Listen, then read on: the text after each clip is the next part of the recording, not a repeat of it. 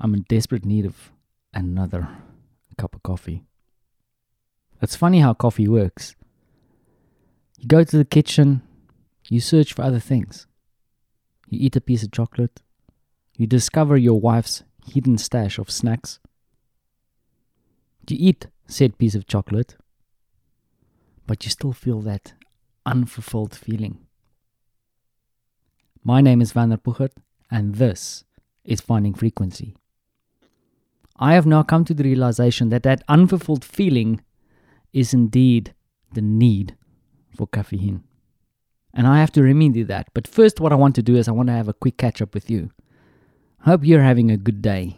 Well, it's Friday. We have survived another sprint in the pandemic. Once again, my lightheartedness seems to underplay all the stress and uh, anxiety that a lot of people are feeling. I just exited a session where I've been sharing some virtual space with a bunch of event designers. A great bunch of people that I've gotten to know last year. And it's funny how things have changed because last year they were the masters of gigantic events that drew in a lot of people. And in a split second, that whole industry has been flipped on its head. We sometimes think that we have to take our existing event and then translate it into a digital virtual experience. I can just see the Brady Bunch of blocks from Zoom popping up. How dull is that? The real challenge is actually to rethink what events mean. How will events of the future look like? Will we ever be able to get together again in mass? Do we really want to gather again in mass to have some kind of joint experience in the form of air quotes an event? That's interesting questions, but that's not why you're here.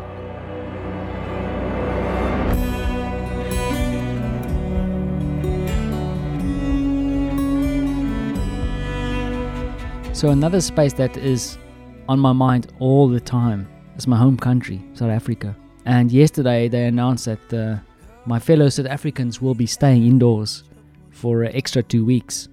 And I think there's a lot of people who feel solidarity and potentially feel a little bit confused or distressed about this idea of sitting behind closed doors for more time because when you live in a country like South Africa, not being out in the streets, making a living is really tough for some. My heart goes out to my countrymen.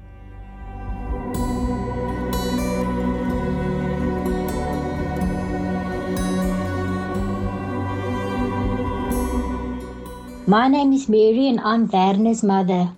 May I add that I'm a very proud mother? Now, now, Mom. we live in Durbanville, which is a town in the Western Cape in South Africa.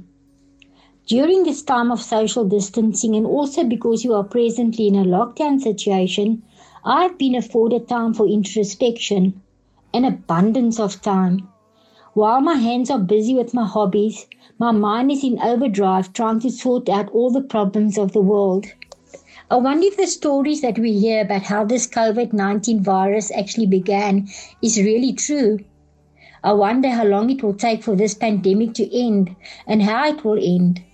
I wonder if and when and what the next major world shaking occurrence will be. I also ponder on the idiosyncrasies of the human race. What an odd bunch we are. I marvel at the arrogance of a few fellow South Africans we spread lies about an upcoming uprising, and I resent that such messages land up on my phone. How dare they?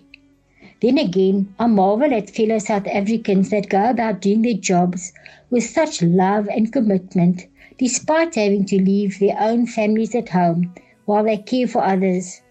I smile at the humor in many situations and weep a silent tear for the heartbreak in others. In normal times, some of my time was taken up doing the school runs and caring for our two grandchildren who live here in Durbanville. It pains me now that their normal is not normal anymore. Social contact of any kind is prohibited. Shopping for food and medic- medications are the only excuse for being away from one's home. Where I just a short while ago played a prominent role in the little ones' lives, there is now nothing, no contact. Stay inside, they say. No walking about. Nothing. I feel helpless a lot of the time. And feeling helpless is new to me.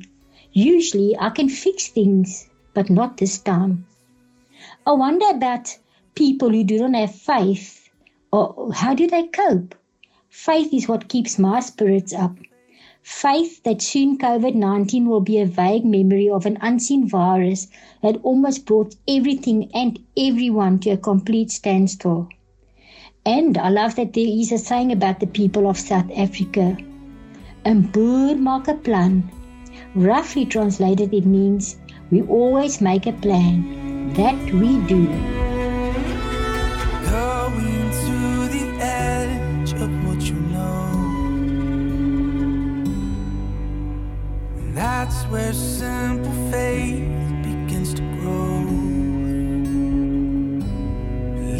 What your heart rings true, allowing hope to guide you through. Thanks, Mom. It's funny, for my wife and I, one of the biggest concerns we have is that we definitely want to keep the moms around. And for that, we need to isolate ourselves from them. This damn virus targeting our older people. Perhaps I'm also falling into that slot now, but damn it, man, we don't want to lose those folks. It's too much wisdom and too much experience. So, for one thing, if you still have a mom around, send her some love because if your mom is like my mom, they're forever thinking about you. Thanks for listening.